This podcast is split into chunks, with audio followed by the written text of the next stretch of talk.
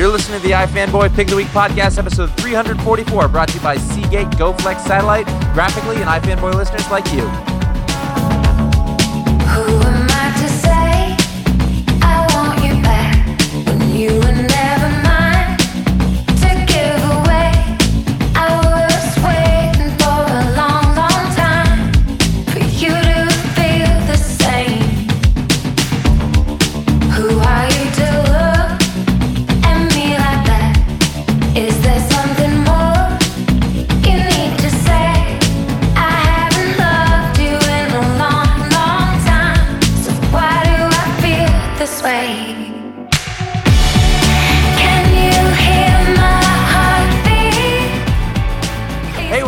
Welcome to the Pick of the Week podcast, episode 344. I am Josh Flanagan. I'm here with Conor Kilpatrick. We're back. I don't know why that made me laugh, but We're back. I, I don't think you planned to say blah. And Ron, Ron, Ron Richards. There it is. We're barely back. I'm hurting. Yeah. I'm so tired. Yep. There, you- there you go. There you had it. There it is. We'll see you next week. Are, are we done? Yep. ifanboy.com is our website. It's about comic books because we like them ostensibly and we read them ostensibly. And that's none of that's true. We do like comics and we actually read them usually.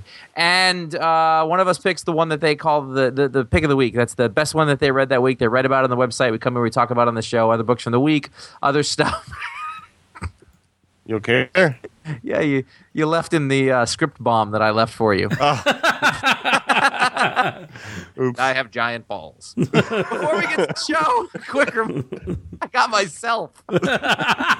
That's Truly boomerang. There you wow, go. totally. That, that that was a bad idea. Uh, before we get to the show, we're going to be talking about the stuff that happens in the books. Uh, because none of them are Walking Dead, so it's totally cool. Uh, this is a review show, so uh, go into there knowing that, and you'll be cool. If you don't want to hear what happens in them, uh, then then read them first. That's that's all I got for you. Come on, it's common That's sense. generally how it works. yeah, I Conor, mean, it's not a hard concept. you you make with a pick. I do, and I have uh, still con plague, so I apologize in advance if I break out in a coughing fit. Just move on to the next book if that happens. Um, the pick this week was Batman Beyond Unlimited, number six from DC Comics, and there's a couple of interesting things about this book. Number one is that uh, most DC books, and I guess Marvel too, now are two ninety nine for twenty pages of story. Um, this is a dollar more for twice as much story. So in terms of getting value for your money, uh, story wise, you can't. It's really hard to beat Batman Beyond Unlimited. So now this this is one of the digital first releases, right? Yes, it comes out digitally. I think it's weekly, Yeah, it's weekly for 99 cents for I think like 8 or 10 pages. which is half of a comics page. They cut. Yeah. It's it's Yeah. it's constructed that way, and uh, so it comes out weekly, and then every at the end of the month they collect into this paper version that goes to the stores, and it's three different stories, one featuring Superman, one featuring Batman, one featuring the Justice League, and they're all taking place in the Batman Beyond future in the Justice in the Bruce Timm DC animated universe. So it's not a New Fifty Two book. It doesn't take place in the comic book continuity. It's taking place in the cartoon continuity. So if you watch those shows at all, this is this is sort of a continuation of those characters. And that's an important distinction. It is. Yeah. Um, so I, I I loved the cartoons except for Batman Beyond, which I never watched. So uh, I remember picking up the miniseries they put out last year because Adam Beechen was writing it, and I was I'm a big fan of Adam Beechen's Batman work, and really enjoying it. So I bought this. I've been buying this series and really really enjoying it. There's a really interesting bunch of creators on this book. Howard Porter from Justice League of America, uh, Morrison's book. He draws the Superman story. B- Breyfogle draws the Batman Beyond story. Uh, Dustin Nguyen draws, writes and draws the Justice League story. So there's some. They have high quality people on these books, um, which you necessarily would think from, you know, oftentimes digital first books get sort of shunted off, and they want to have the people who are good doing the print books. But they actually have a high quality team on this book. There's, although I can't imagine how expensive it is. There's like six. There's no. There's like nine people, primary creators on this book, but. uh it, it- this was a it's just it, there's three different stories. So you're following three different storylines. They're, they're not connected. The stories. Um, Superman story features Lex Luthor's daughter in, enacting a plan to kill Superman, taking up the mantle of, of her her father, who was a hologram. Uh, then the, the Justice League story features the Justice League of the future on Apokolips, trying to save them from a from a giant snake creature that was conjured up on Earth.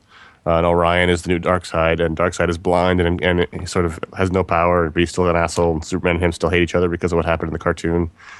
But primarily, uh, Batman, who is uh, Terry McGinnis, is there, and he gets flirted with by Orion's wife because she's kind of a hussy, but also because she had apparently had a thing with Bruce. She thinks he's Bruce, and that leads to all kinds of awkward humor. And, uh, and then the, the Batman story features 10,000 Jokers, which is the, the primary gang in that universe. They're, pe- they're people who worship the Joker, and they've 10,000 of them have invaded Gotham City, so he's dealing with that. It's just, it's just lots of fun, um, solid comic book work. It's great to see Breyfogle. He's just as good as he ever was, if not better. He's, he's, a, he's one of those classic guys from the 90s. I'm glad to see it back. Howard Porter's style has changed just a little bit since he did JLA. It's not quite as rough, but Well, that, that's probably related to his injury, right? He hurt his hand. yeah, it is true. It is, Yeah. He did hurt his hand, but it's still Howard Porter. It's not bad. It's just his, his, you know, his characters are a bit more bulky than they used to be. Remember, they were, they were sort of lanky Yeah, yep. JLA books, and he had kind of a rough style. This is just any any artist's style evolves over time, and that was that was a long time ago. Yeah. Uh, freshman year of college. My God. That, yeah, that was f- 15 years ago. Jesus. Um, Yeah, Um, so, so this is basically just like a great anthology, almost, right? It is. It's kind of an anthology, and if you were that, I mean, there's a lot of people who watch those shows. If you if you were a fan of those shows and, and you like those characters, this is a great place to jump in. And they, they, the stories do continue. The Batman. The weird thing is the Batman story is chapter one, so you can see if we could start there. But the other stories are not chapter one, so it's it's kind of hard. They should have really coordinated that a little better. But uh, uh, really, if you know these characters at all, then you can you can jump on here and sort of suss out what's going on and, and enjoy for enjoy for what it is, which is uh, a great thirty pages of story for for three ninety nine and featuring characters from a you know much beloved cartoon series. I mean, I, I like that approach of just like, hey, we've got this great little kind of mini universe. We've got these characters. Let's just tell fun stories and put them in a shorter format. And I mean, three ninety nine stings a little, but for thir- but, you know thirty pages, that's a lot of story there. You know, Two so, comic books worth of story for a dollar Yeah. more. Yeah. And the thing is, they're they're smart about the digital releases in that they, they do they do these and they do Smallville, which are books that would conceivably appeal to a larger audience who would Yep. more conceivably be able who would be going to digital to find their books. Uh, so they're smart in that sense, and then they collect both and put them out for who wants to read them in the paper form. But uh, yeah. really fun, and they're just just great character work, fun. You know, these all, everybody working on these books are pros. They've been around forever. They're not, you know, so they know what they're doing. It's it's all it's good stuff. Yeah. So Man, how, that- how great would it be to get Darwyn to go back and do a story?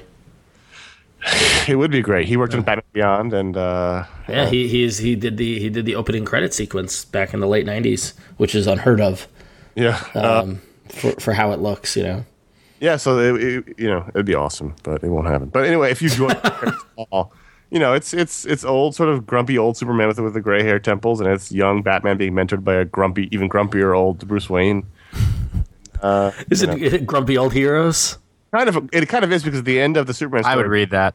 Bruce Wayne, Bruce Wayne shows up in a kind of Dark Knight Returns esque set of armor With a walker. help Superman. It's kind of grumpy old heroes. They always bicker with each other, and they What? Oh, not so superhero now, is it? What? Steel Loren shows up, which was weird, and uh, Burgess Meredith. Or that could have just been the Penguin. Either way, uh, so that was my It's pick of broke the week. glasses, so it's weird. Batman Beyond on the He can't read anything, which is the tragedy of it. Of But he it. loves it. He loves books but can't read them, which So those and those two things are connected in some way.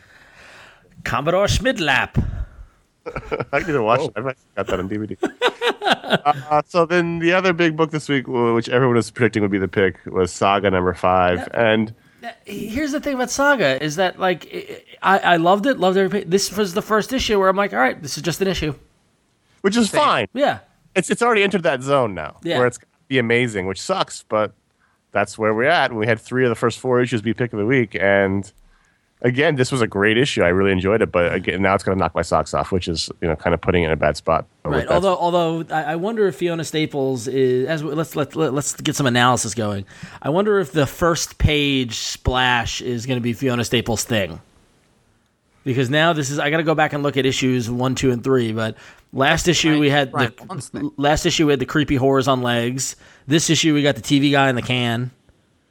Right. well, like, that's that's probably that's probably in the script. Yeah, yeah, yeah. No, so yeah, but I wonder if that's if that's a plan thing or if this is just a coincidence. You know, I mean, I wonder That's, if that's, it, that's a Vaughan thing. He's done that all along because, Yeah. like, usually the last page of a given issue is, uh, and then the first page is like, oh, Yeah. he's he's that's his, he's dude's got a formula. Don't you know? no, yeah, I'm not questioning that, but, but but but I think in this particular one, it's always been like a shocking, not a shocking image, but like an image that sets the tone almost for the issue.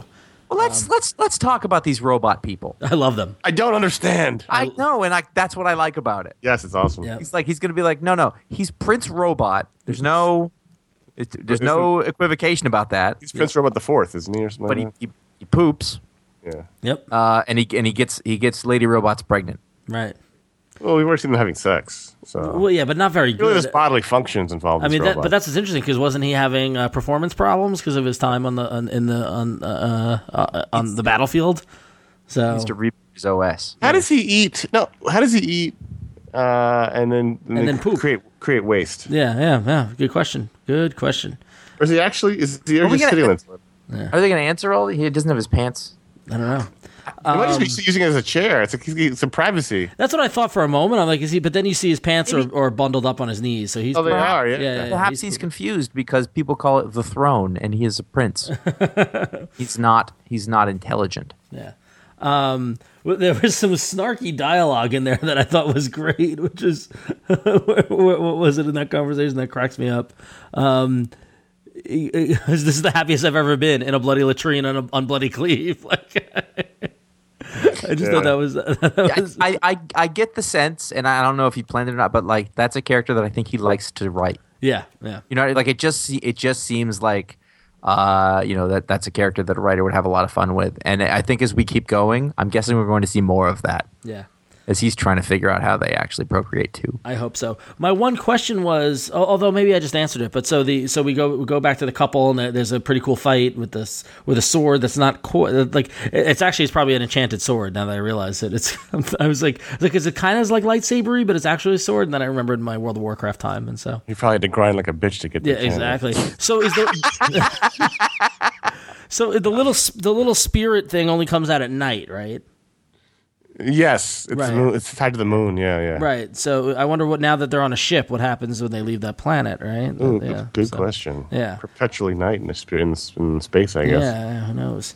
Um, but yeah, it was just it was a good, it was, it was great. I mean, the level of quality on this book is so high, but it wasn't like I if if I, I'm not I might have made this my pick, but I'm not sure this I would have made this pick of the week, um, only because it was just like yep, uh, stories continuing, you know.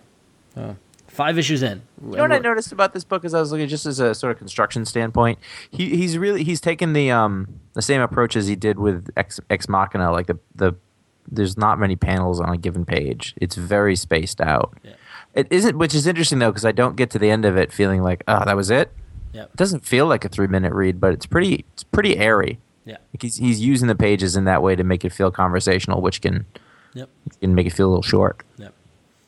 So, it's it's just great. It's just I mean like it, it's like I couldn't wait to read it when I got it. It was the first thing I read, and and the the letters column is continuing to be enterta- as entertaining as it can be. Even you know even now that's got other people's writing in and and Brian's kind of responses. But um um but yeah, it's just it's just so I like what's happening here. So cool. Um, Saga's so good. I just wish it could come out every week. Um, all right. That said, though, um, I, I know every couple of months I, I bring up X Factor and talk about how Peter David quietly is doing interesting things.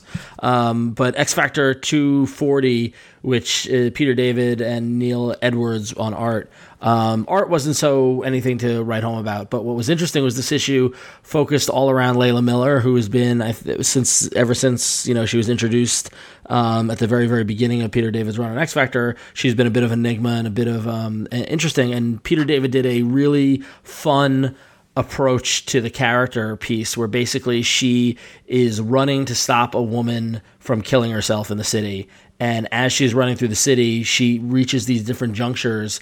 And we basically see because Layla, Layla Miller knows she knows stuff she knows what can happen. And we see the two different path, the divergent paths that could happen, where she run by runs by a mugging, and she can either stop the muggers and help the woman, and you see what happens there, or she runs by and doesn't help, and you see what happens there, and in that case, the same thing happens, like the same. It's like choose your own adventure. Yeah, almost like that exactly. And there's and and they did a great approach with it where the panels go vertically. Uh, so sometimes there are two columns, sometimes there are three columns of the different paths, and then they colored uh, the paths with like a blue hue or a green hue or a red hue to see see what was happening in the different um, approaches. And I kind of almost, I it was so good that I was kind of bummed that it wasn't the entire issue because it was like there'd be stuff would happen and then there'd be a, a, a- path change or a path, you know, kind of a, a- fork in the road, and then more stuff would happen, and then there'd be another fork in the road, and then more stuff would happen, there'd be another fork in the road. And I was like, I was reading this, I'm like, this is th- this is some great conceptual writing. And if Peter David did an entire series with just Layla in this manner, I think it would be a blast to, to read. Um, but uh, this, It might drive him crazy though. yeah, probably. Yeah, but this but this issue was very and it, the issue was called Run Layla Run, so like kind of brought up memories of Run Lola Run, which is um, if anybody remember that that old German independent movie that that basically was that same concept where um, a girl was running to try to save her boyfriend, and you saw basically the three different things that could happen. Um, Are, are movies from the early 2000s considered old now? well, this is late nineties. Hey, it's No. fif- 15, uh, 12 years. No. Yeah, that came out in ninety nine. You shitting me, really? Oh yeah, yeah, pretty sure. In, Ge- in Ger- even even so, you say old German movie. I'm thinking of Metropolis. Oh no, no, no. Well, I mean, just uh, but ten years. I think a decade is enough to say old. That makes Anyway, did, did they renumber X Factor?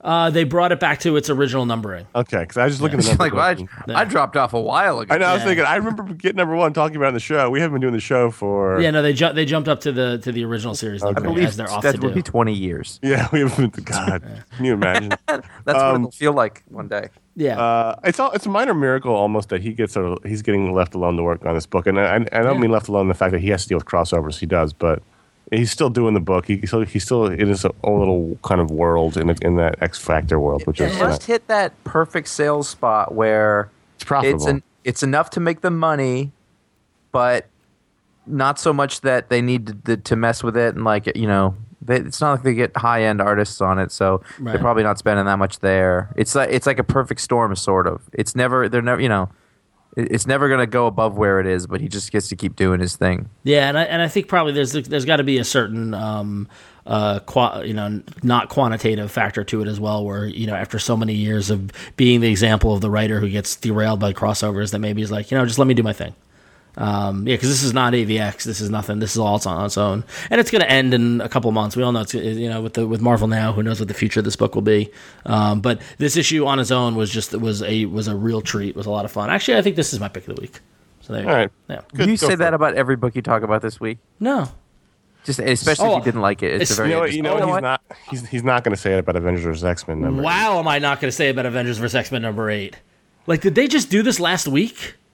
It, it, this this was this was two bad ones in a row. This is the this is the worst issue of the whole thing. I mean, this was. I mean, well, first off, so it was um, Kubert, uh, Andy Kubert, Adam Kubert on art. And Is it Adam or Andy? It was Adam. It says on the. I, I the life of me, I Oh. cannot get that right Yeah. ever. I like Andy better. Yeah. No, I like Adam better. See, I don't, I don't know. Fuck. One of, no, one of them Adam. needs- Adam. Adam is the one who's the Marvel working. Adam's, Andy's the DC guy. okay, well, one Con- Conor, you have you have the book in front of you. Yes. Um, turn to the page, the middle of the book where the staples are, and it's a fight between Namor and Red Hulk. yeah. On the right side of the page, the upper right hand corner, what is up with that? It it seemed like he drew this book in like a week. Yeah. It- it- this is not the level of quality we expect from Adam Kubert. it was and, really but- good. And it wasn't even like, oh, well, there's 90 different inkers. There's one inker. Yeah. You know, like it, it was just solid. I mean, you know, it was a solid team that should be able to do this. And I was reading it, I was just like, this is some rough art. This is the Kubert that did the Wolverine and X Men, Wolverine and uh, Spider Man mini. This is the other Kubert. Poss- yes, it is. Yeah, yeah. I think it That is. art was fantastic. That art was a- this um, is this was this literally seemed like he had they like uh, we have to get this book out. You need to do this Yeah. in you know by Friday, and he did it. So s- story wise, the con- the contrivedness continues where you know now it's Highlander in that. Um, so Namor freaks out and attacks Wakanda, um, which I, I still don't understand why. And I'm reading everything. Um, and basically, the Avengers and I'm reading everything, and I don't know what's happening. the Avengers basically throw everything they've got at him, including the Scarlet Witch, and they and they they beat him. And so the Phoenix Force leaves Namor, and then Cyclops, Emma, Colossus, and Magik get more powerful. So Yeah. each one gets defeated, they get a little more powerful. Who wrote um, this one? Bendis. Bendis. Yep. And then, um, and then it basically ends with Xavier getting into the mix, uh, threatening Scott. Um, and and also the Avengers have have uh, now uh, what's the word I'm looking for? Retreated to K'un-Lun, and they're trying to figure out what to do with Hope. So They should they should stay there. they should just stay there. My God. This, the, I, didn't, I didn't, you know, I don't want it to be bad. I was enjoying it up until the last issue. Yep. But it's two in a row now. It's really Yeah. worrying. You know, I was really think I was I was really thinking about it, and I said I don't even mean to now. That's what happens, and and um, you know, and I really I wonder. You know, I understand uh, putting Marvel now aside and all these sort of things. What if Phoenix came and the Phoenix Five were established, and like that was just it for a year or two? You know what I mean? Like, what if this was like a slow? Why does it have to? Like, I feel like this is on fast forward. Like, why does it have like to? Flashpoint, Yeah, yeah, where where we were like, all right, we can get with this Flashpoint, and in the end, it was just. yeah. We'll pull. Yeah. Anyway, next. But um, Ron, please refer to them by their full name as the Phoenix Force Five. Phoenix Force Five. Catch up. Yeah. But but um I don't know. I just I like I just I, I What the one with all the shit in her face? now, I keep forgetting that Watchmen was like an adult book yeah. And that these uh, minis are also adult books. So, So what you I were talking about the titties, isn't you? No, uh, when, the when they curse. started, when Silk, before watching Silk Spectre number two, which is one of the minis I'm going to continue with because it's Darwyn Cooke and Amanda Conner, who are two of my favorite people working in comics. And they're they're Um, kicking ass. when they started sparking up, uh, you know, Crack. Dubes. doobies, That's what people call so it, that's right? the kids say, right? Grass. Yeah. Yeah. Uh, I was like, that's that's you don't see that very often. And then the sex happened, and then I was like, oh, that's right, it's Watchmen. Well, and also in the cursing, I was more shocked at the cursing. Yeah, I that don't when think- they said fuck, I was like, oh right. yeah, I was like, whoa, whoa, hey. Let's. By the way, this has been the oldest we've ever sounded.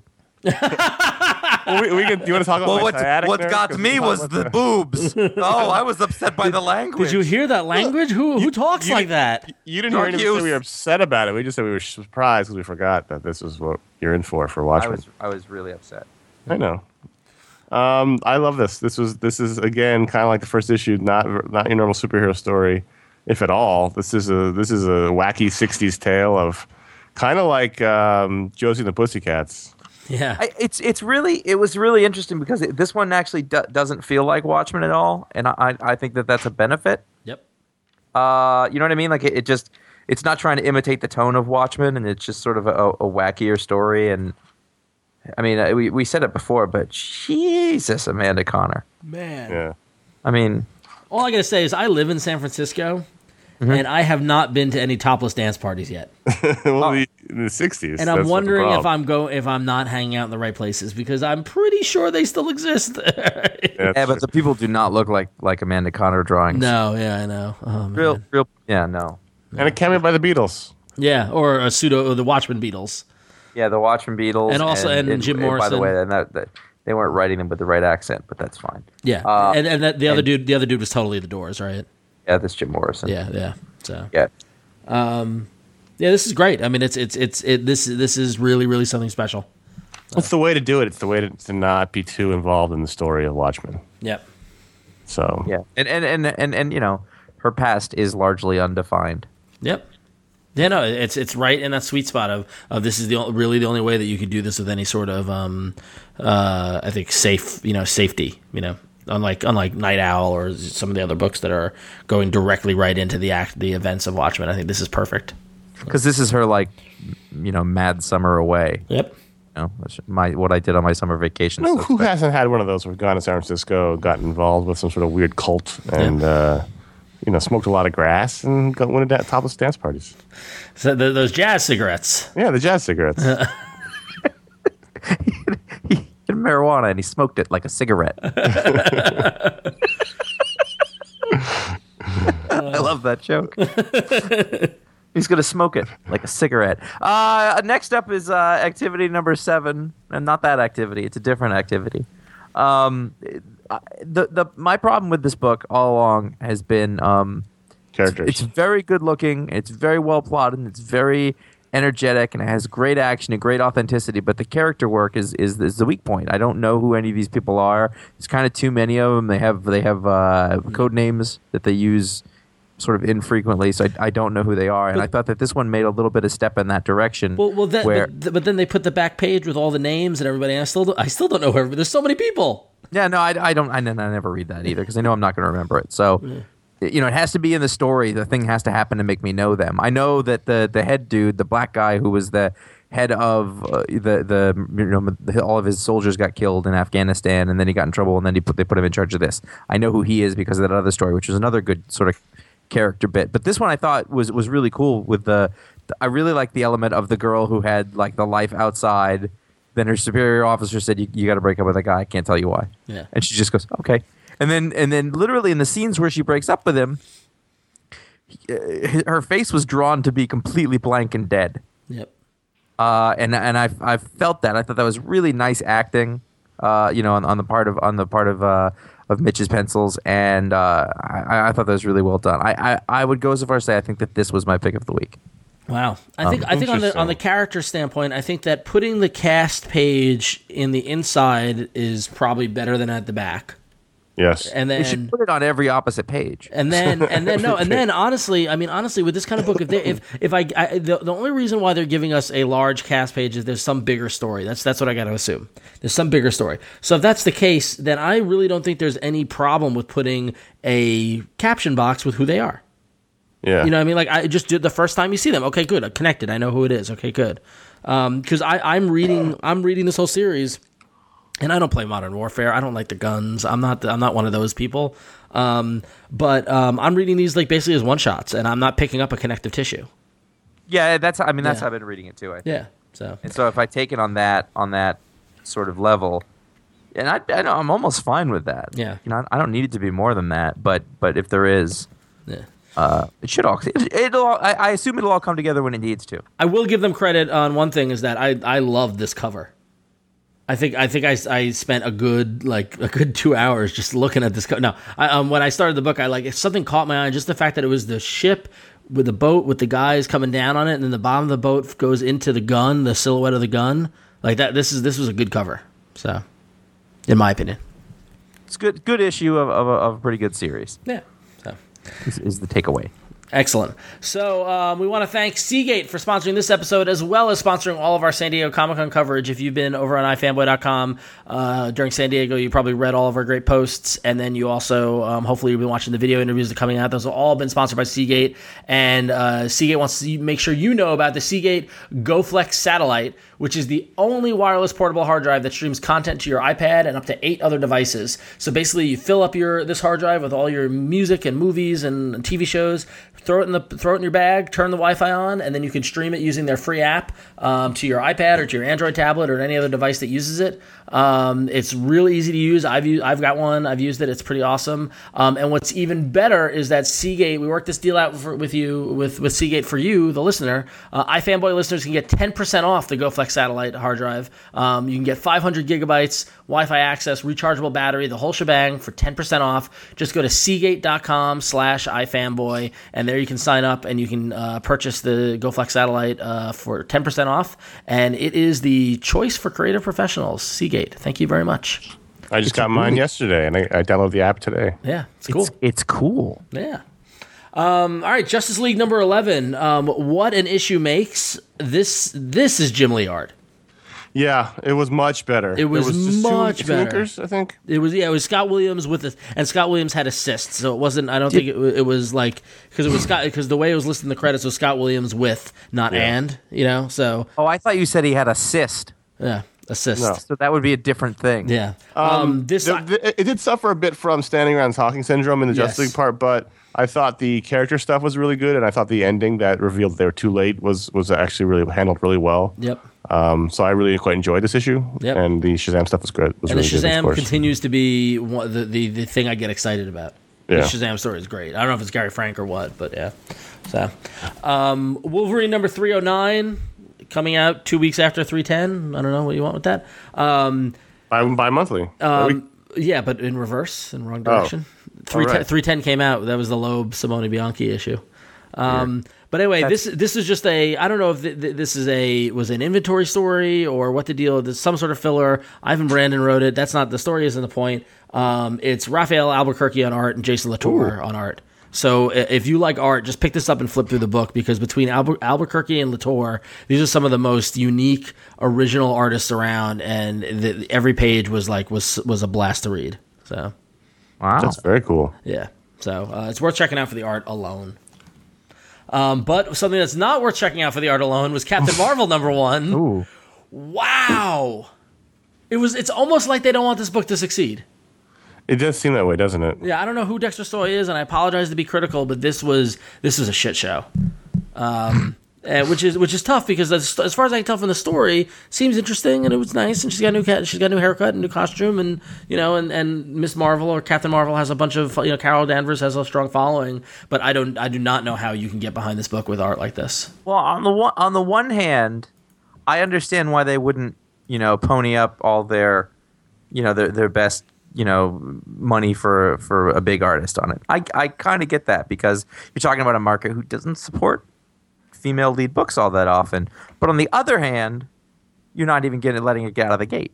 You're right, and and the thing is, keep in mind, Carol Danvers, Ms. Marvel, the last series they did with her that ran through Civil War, that ran like sixty issues. Yeah, it, it ran for a while. Yeah, so like she has a following. I love her. She's a great character. Yeah, but I, yeah. I, I didn't want to read this. Yeah, So. I also think, I think that she's the, the, as- the disconnect between the cover art and the interior art was so drastic too. right. Well, we see that a lot, but I mean, this was like you, you know, you it was really different style, and it, it's, even if the style inside wasn't good, it's not not what you're expecting when you open the book up. Yeah, no, it They, was, they used to they used to break in artists in, in series that don't exist anymore. I think right. so. Now, like a, a new guy who comes along that maybe isn't all the way there yet, you know, they, they put him on a on a, as the artist on a on a new series or something like that, and then that series doesn't go. Yeah. I don't, I don't know whether this is a new a new series or an old series or an issue or fill in or whatever. That I mean, this this art is it's uh, I mean it's it's offensive. It's offensive. How so? I, my visually offensive. My eyes hurt. Just don't like the style, I or just the don't like- storytelling was bad. Uh, everything, everything. Uh, the, I didn't like the I didn't like the I don't like the painted look. I thought the storytelling was it was hard to tell what was going on and where to go. Um, it just it did it didn't have a lot going for it. So Fair enough. Yep. Uh, over in BPRD land, uh, where they can do no wrong, uh, long title, but BPRD Hell on Earth, Devil's Engine number three.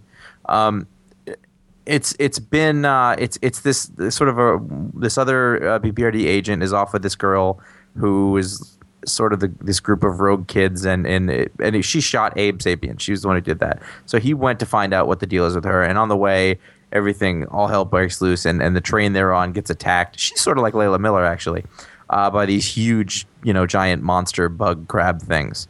Uh, and this is basically just one giant action scene after another, drawn really well uh, and that's uh, that's basically all I have to say about it. And it's been like each action scene sort of eclipses the one before it, and they're they're tons of fun with lots of lots of suspense and, and lots of big monster action.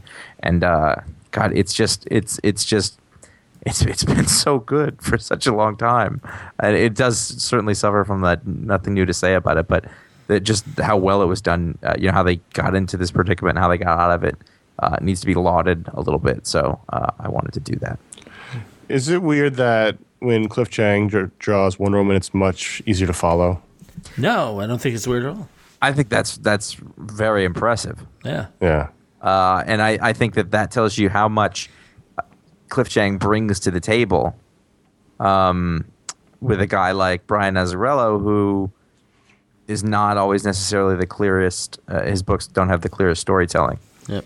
uh, and so he benefits greatly from an artist who's very good at that. And if you're talking about Cliff Chiang, you're talking about a guy who's not only a really good artist and designer, but he was an editor for a while. So he's going to also usually, he's probably going to have a really good grasp of storytelling, even beyond to a certain extent. Yeah. I, I just, the, the, the, the difference between this issue and the last issue w- was night and day. yeah. Uh, last issue, I was like, I, I'm not, I don't know what's going on. I'm not really all that interested in this. Uh, and this one, we were right back to. I feel like it feels like like Action Comics when it when it went away for a while, and then it got back to what it was actually doing in the beginning.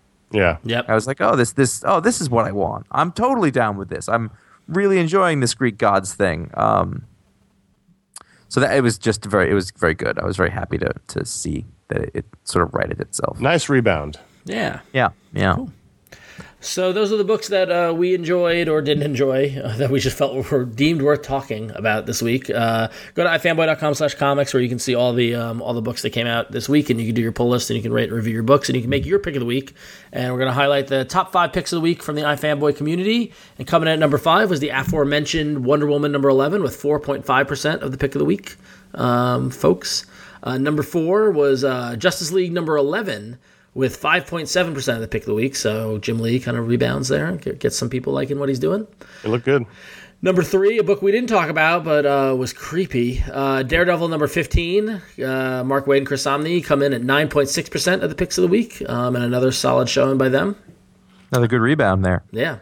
Um, although it's still dark. I don't know. Just uh, hmm. Anyway, number two is The Activity, number seven, with 12.7, Wow. 12% of the picks of the week. Yeah. That's impressive. That's very impressive. Um, and coming in number one, Saga number five. The Juggernaut continues, although not as strong as previous weeks, uh, with 44.6% of the picks of the week. Only a plurality, not a majority. Yeah, there you go. Two image books on the top of the list. Yeah, look at that. There you go. Um, and then we're going to go on to some user reviews. Um, first one up is David Clark with X-O Manowar number three. Give the story a 5 out of 5 and the art a 5 out of 5. Pick of the week percentage is 4 tenths of a percent. And he says, This keeps getting better. The pace is breakneck without feeling rushed. This is a great book. The Nord pencils and Gaudiano's inks are fire on all 12 cylinders. Seriously, you should be reading X-O Manowar. Spoiler. In this issue alone, we see, he's bullet pointed these. Aric lay waste to a ton of vine lackeys, drop a bomb out of his good hand, grow a new left hand to replace the one hacked off in issue one, was it? Get blasted into space by the bot that captured him years ago. After this, he smashes the crap out of it, armor to armor. Unlock the teleporting power of the armor by uttering Rome after dreaming of his wife. You get the idea, I hope. I don't. An exciting book. One of the was- few that keeps me wanting more. Ron, what was what does any of that mean?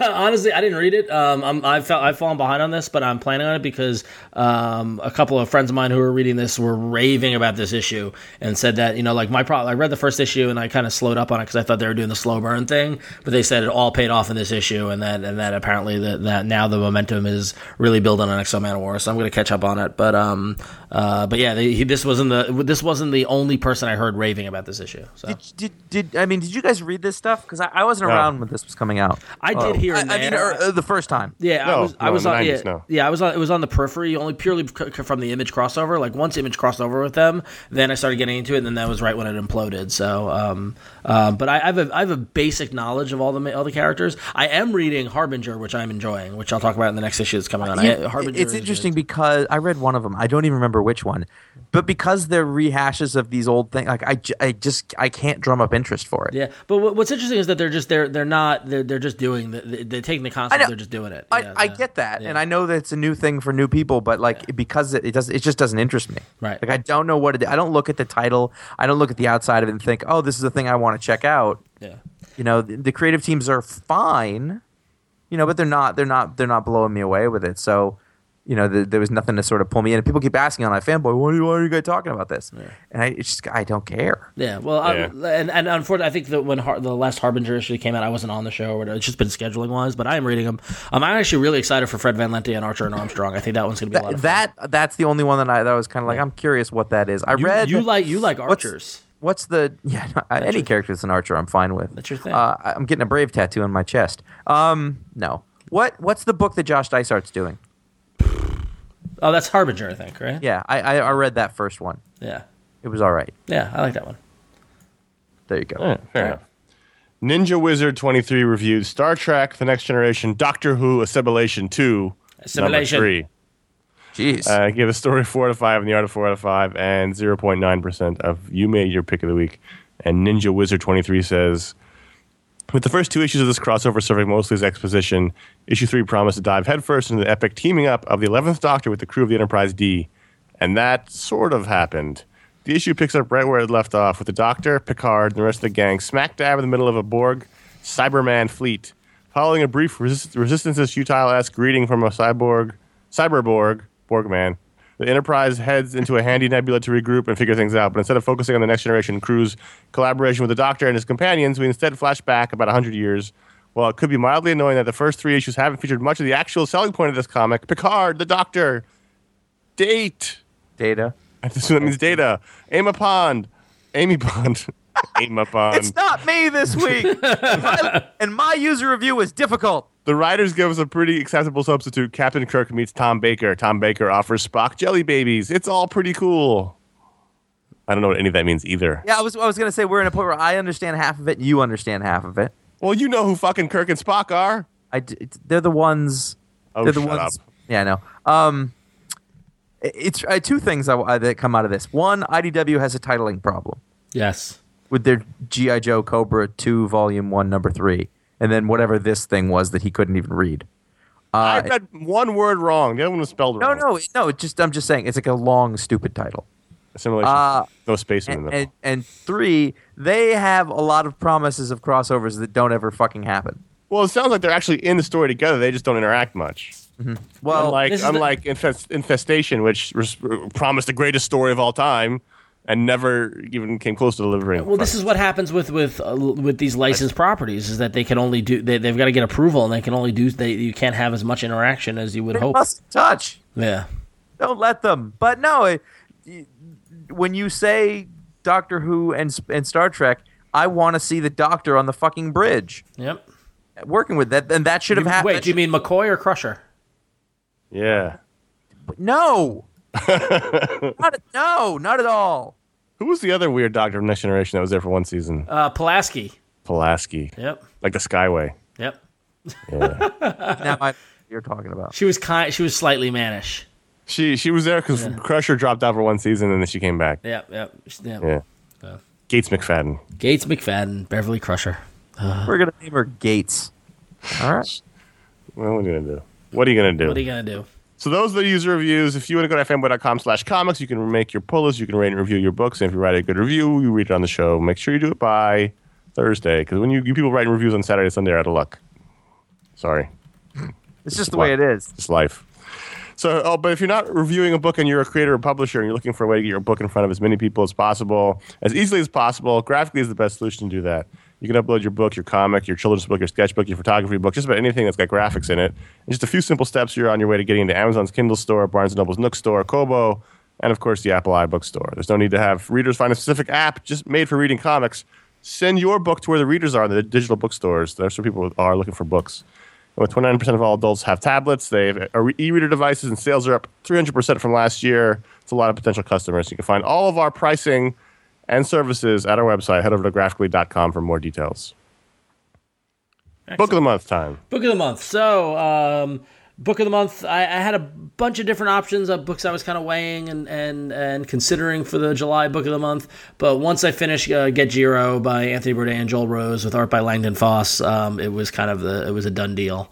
Can, I, Um, can I can I interject before you get into your thing? I want to say this real quick. I have heard from some people that there was rumblings out there that that you picked a book that was not by a real comics person, and that and that uh, you know was just a. a, a I want the sta- well, the, sta- the standard ooh celebrities coming into yeah, comics. yeah, yeah, yeah. That's what- This is and this is not uh, this is not uh, one of those people because I, I just want people to know that I heard that there was a comic book about cooking written by Anthony Bourdain, who is a real writer in his own right, not just Absolutely. a guy.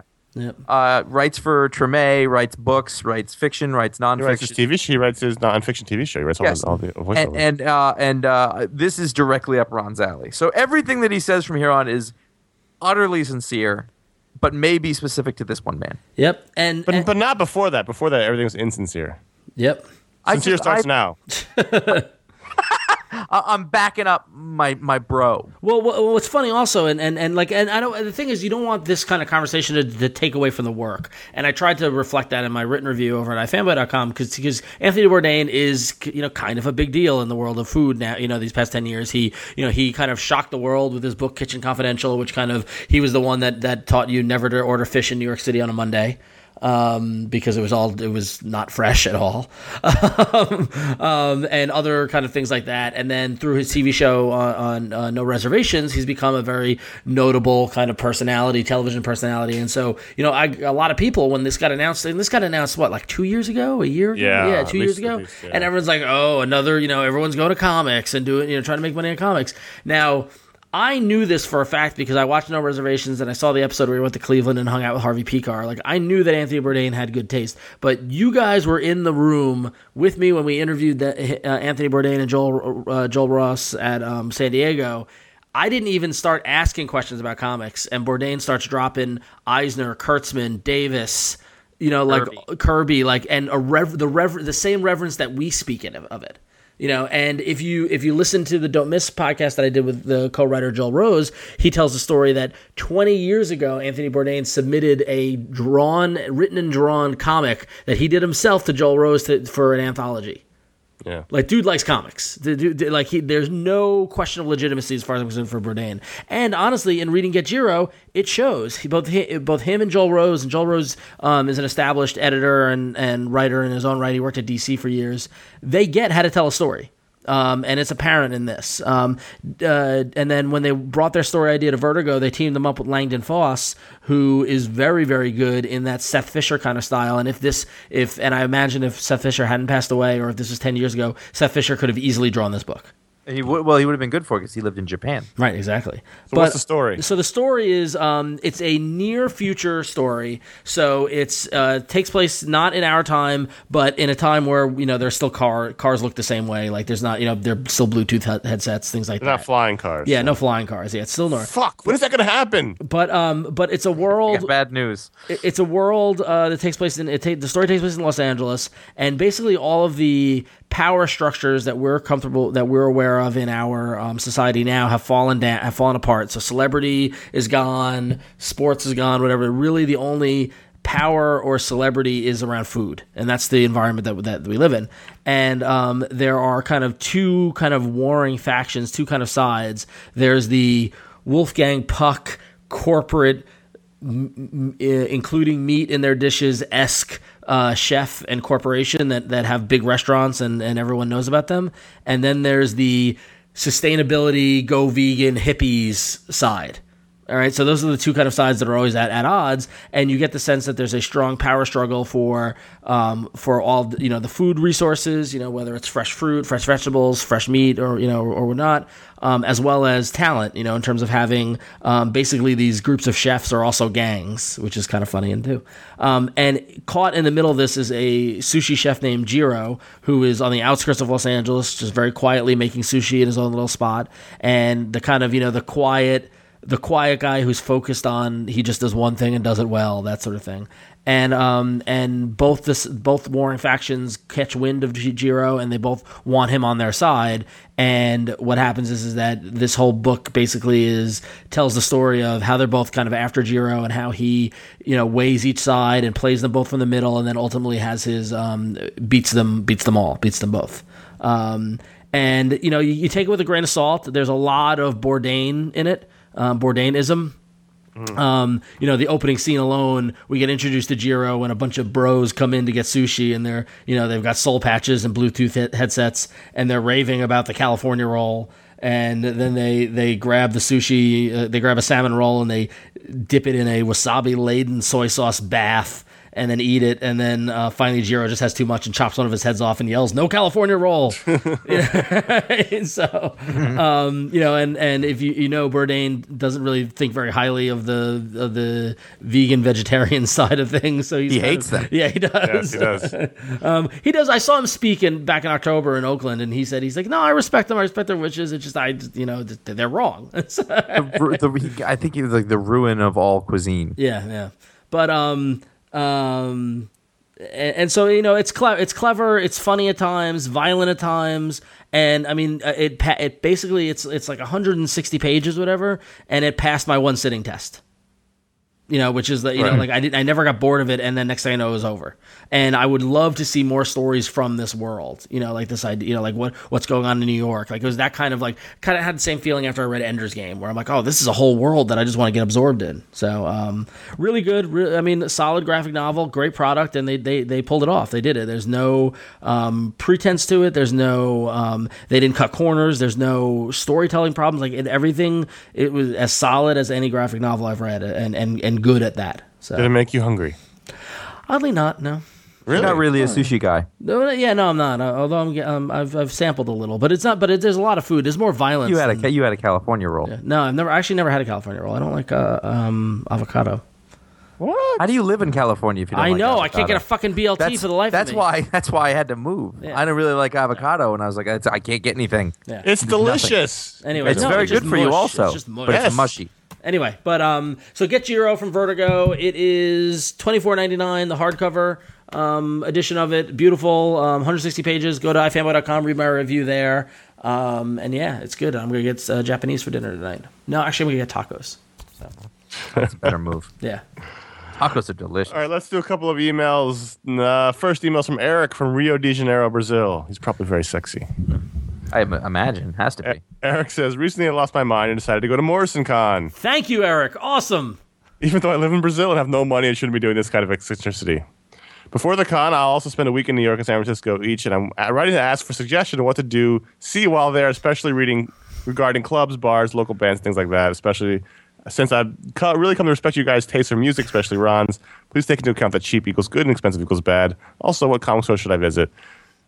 Thank you for suggestions. wait, wait, Now, wait, but- I, I, I, the, number one, I thought, interesting enough, we get a lot of travel. We really do. emails where people ask us what to do on vacations. Number two, I thought since Ron, this guy's coming to Ron's show, Ron could then take the time to give him some. Uh, He owes some it. Yes. Yeah, I him do. I do. Well, thank you, He's, Eric. And he's gonna talk to you sexy. You should have read that in an accent. I'm sorry. I, my voice hurts. I don't know. Yeah. Thank you, Eric, for coming to Morrison Con. For those who don't know, uh, me and uh, James Simon, Kirsten Baldock from uh, Isotope are helping are working with Grant Morrison to throw a small, intimate convention. You can go to Morrison, morrisoncon.com for information. It's at the end of September in Vegas. It's going to be a blast. And actually, get if you're thinking of going, get tickets now because prices are going up soon. So go to morrisoncon.com to get all the info.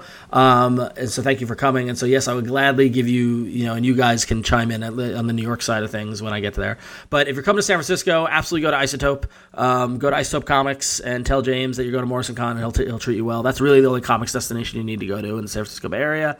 Um, as far as clubs, bars, and local bands, I don't know much about local bands, um, but as far as clubs go, the Independent is one of my favorite venues to see live music at. It's cheap, it's good, it's a small venue, it's really good. Um, also, you might want to check out the Parkside, which is fun, it's a little more on the punkier kind of dive side of things. Are you talking about San Francisco now? San Francisco, yeah, yeah. Okay. And then um, Where, where are the topless dance parties? yeah, I they, don't they're know. there. Yeah, yeah, jeez. But um, San fucking Francisco or whatever the guy said. Um, so yeah, so that's San Francisco. Um, bars, you know, uh, the t- I mean, I'm, I go for the dive bar type. So Lucky Thirteen or um, um, uh, Molotov's one of my favorite ones. And yeah, there's a whole basically there's tons of great places to go to in San Francisco. You want to check out the Mission. Um, that's probably the, that's probably the most happening kind of great. There's a great bar called uh, Casanova that was just there the other night. That was a lot of fun. So now, as far as New York goes, uh, comic stores. I mean, our standard is kind of Midtown Comics, Jim Hanley's Universe, Bergen Street Comics in Brooklyn, Yeah. Forbidden Planet Yeah. da- down on in Union Square. That's a great shop. Uh, they're moving to a bigger space now. Yeah. Yeah, down the block. Yeah. So um, great comic stores in New York. Um, uh, venue, uh, music wise, um, that's a it's a little tougher than than uh, than San Francisco because there's you know things tend to sell out a bit more and more in advance. So they tend to be more expensive. Um, but uh, Irving Plaza is a good venue. Terminal Five is a good venue. Um, trying to think where else music is going on. I'm kind of tragically getting out of touch with New York as far as this the scene. Um, but It uh, also, it also depends who's playing, though, right? I yeah, mean, true. It it's not depends on who you want. Yeah, exactly. Um, if you go to if you're if you're in New York, go to the, go to basically go to the Village. There's the Mercury Yeah, the yeah. Mercury the Mercury Cafe has good um uh has good bands playing there, and that's right on Houston, um, right at the bottom of the Greenwich Village, and there's a ton of bars and, and restaurants all around there. So All right, we're we're we're alienating our user base. If you're if you're in San Diego and you go to Hennessy's, a band will just keep coming for Yes. two hours, with. Yeah. and they'll never actually set it up or play. They'll just keep bringing it in. which is better. So anyway, Eric, if you need any more information, just email me, and I'll be happy to give you uh, direct directions and direct locations and things like that. Okay, sorry, went on for too long. Josh, Yeah. Uh, Alex, uh, aka Max Power, that's what his parents call him, is from Woodland, California, and says every time I crack open my Amazing Spider-Man omnibus or a DC or a Superman DC Archives book, I feel like a bad comic book fan. I know these are fantastic stories right in front of me, and yet sometimes the pinnacles of superhero storytelling can be a slog to get through the, all that exposition in every panel. Often I find it easiest to just ignore the caption boxes and just read the dialogue bubbles. I can appreciate that the audience for most classic comics was certainly much younger and of a different time, but that doesn't necessarily make it less work to get through.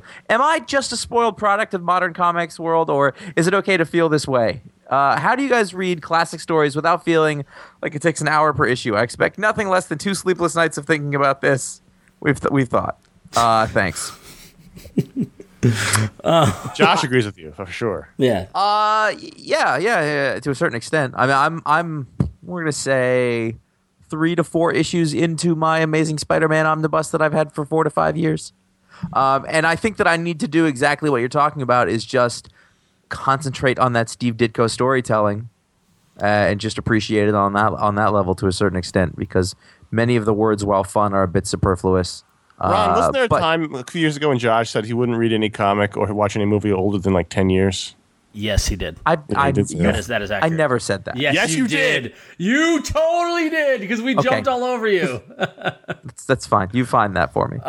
It was a conversation. It wasn't like it was an email. yeah. It- No, I'm I'm sure I may have I may have expressed a preference, but I'm sure that it wasn't a, a line in the sand. It was. I won't do it. It was. Ron, It was. It was. Um, speak. Talk about slog. I'm reading. Um, I'm almost done. f- Uh, I started right when I moved, but uh, reading the Captain Britain omnibus, uh, Alan Moore, Alan Davis one. That's a slog to get through, man. Talk about And that's words. Alan Moore. Uh, yeah, exactly. Yeah. So that's that's not even so long ago. That was late '70s, early '80s, and that was still a little rough. I mean, the thing is, you got to you got to put. I- What I do is I put my mindset into the head of the year that it was. I try to understand. Okay, this is how comic storytelling was at that at that time. And He I, gets concerned about gas shortages. I do. Yeah. It's true. I do that with movies too. I mean, you, you watch an old the price movie. of cocaine. You watch an old movie, and completely different in the way they're shot, the way that they talk, and just you have to sort of appreciate for that time period. If you can't do that, then then you shouldn't read old I- stories or watch old movies.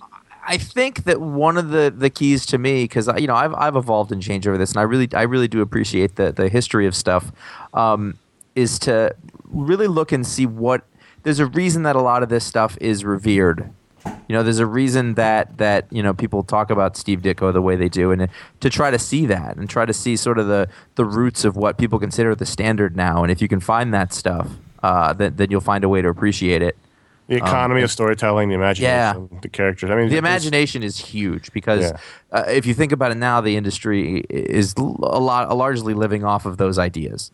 Yeah. And this is where those ideas are born, and, and that's pretty amazing when you when you look at the stuff and you'll think, God, this none of this existed before that. I'm flipping through my uh, Jack Kirby Captain America omnibus right now, and uh, I haven't read it all the way through, but I flip through it and look at it constantly. Yeah. The thing is, and he, and he's right, uh, Alex, in that they were written for children in the 40s or 50s or whatever era you're reading. So they're going to be written differently. And I love that stuff. I was I looking l- through my old Batman Chronicles from the 40s the other day, and you know, every other issue ends with Batman lecturing the audience about not being a criminal, and I just I, I think it's great. You will Some not you will don't like that. you will not have more fun than reading the, the Stan and Jack Fantastic Four run. When it's just like when it, there's like intense superhero action and then just batshit crazy stuff happening, like you know, like Reed Richards shaving in the middle of the Galactus saga, or Namor as a movie producer. Like it was just like, like what? you know what's what's really interesting about a lot of that stuff too is is just to see what was accepted and what was normal then like as, a, as a sort of time capsule in history Yeah. uh, there's also something really fascinating the, about a the lot of that inherent racism. like like really really being verbally abusive towards your wife anyway, so um, good question though. But yeah, you just gotta you just gotta take some take some patience with it and, and don't rush through. Just enjoy, soak it in. So. Or if you don't like it, then just you know, it's just you, you know, don't read it. not can't- everything's for everybody these kirby pages are gorgeous They are. Yeah, So- those are everybody I have the every, everybody is very dramatic with their reaction looks He- dynamism. So Everything was very very exciting. If you've got any questions, you can email us at contact at ifanboy.com. Uh, we're going to skip the voicemails this week because we uh, talked about the book of the month, but call in at 188 fanboys. It's 188 326 2697. Uh, Don't Miss Podcast is usually on Mondays. We're uh, we're still behind on that. I, we're not gonna lie to you. I'm not gonna bullshit you. Yeah. Uh, it'll be back next week. So. Uh, and then there's the Make Comics Podcast. Same deal. Deal with it. What, what we're not behind on is the three of us got together. The reason why we're so punchy is because we all went to the midnight showing of The Dark Knight Rises last night. We're operating on, I'm like on three or four hours of sleep. Uh, so we got together to talk about it. So if you saw The Dark Knight Rises or just want to hear us talk about it, there, there's a lot to talk about. Then uh, go to this the feed you're listening to now, check the show behind this one, or go to fmo.com or go wherever you get a podcast. And it will be there magically. It'll appear. Delicious. Yeah. And meanwhile, go to. You can read my pick of the week review. You can read Ron's book of the month review. You can go and see the return of the video show. While we were at Fanboy, we shot lots of videos. We're putting an interview out a day instead of doing big compilation shows. We're putting separate interviews out, or sometimes one or two, depending on how long they were. we try to do longer, more in depth interviews this year. So we did them all separate. We're putting new ones out every day. So check the video feed. Go to ifanboy.com. You can stream them. They're on youtube.com slash ifanboy. Uh, all those places you can go to find the uh, San Diego videos. We've put out a couple. Um, Anthony Bourdain, Ron talked to. We talked to uh, uh, who did we put out already? Uh, we did our first our first talk with Robert Kirkman, a short one that was that was a lot of fun. Um, we're gonna have a longer one uh, coming out soon, so stay tuned for that. Uh, Anthony Bourdain and Joel Rose, um, and Humphrey. Sam Humphrey so far, yeah, and then And if, uh, if if you want to break into writing comics, you need to listen to that yep, absolutely. or watch it. I'm really excited to watch because I wasn't there for the interview. On Monday, you'll get a super long chat with, with Greg Rucka. Yeah. yeah, yeah. So we're trying to do more in depth and more often for Comic Con this year. In So this check it out. case, uh, you are viewers. yes. Yeah, you can email us at uh, contact at fanboy.com. You can leave a voicemail at 88 fanboys, which is 326 2697, with any questions, comments, concerns, or your discussion topics, hotel advice, TV VCR repair, veterinary practice. Nope, nope, those are schools. I'm sorry. Wait, don't don't don't travel agents get like a fee? Yeah, There are- yeah, there are no longer 15, travel 15 years ago. I'm just saying. Yeah. Anyway, If uh, somebody if somebody says to you, "I am a travel agent," they sell drugs. if you like what you're listening to, go to iTunes and write a review of this podcast as well as the Don't Miss podcast, the Make Comics podcast, and the video podcast. Now that it's back, uh, go in and write reviews or leave a comment on YouTube uh, for the videos. Help spread the word. Tweet out about the videos you like. Let people know. Send out the links. Um, Air that stuff. post them on Facebook. You guys help us spread the word, and we really appreciate it. And thank you all. We survived San Diego for you. We're going to bring you more fruits of our labor in San Diego, and we hope you enjoy it. And it's just good to be home. You just make it sound like such martyrs. I know, isn't it? So, all right. So uh, until next week, uh, I'm Ron. I'm Conor. And I am Josh. Thank you very much. Being strong.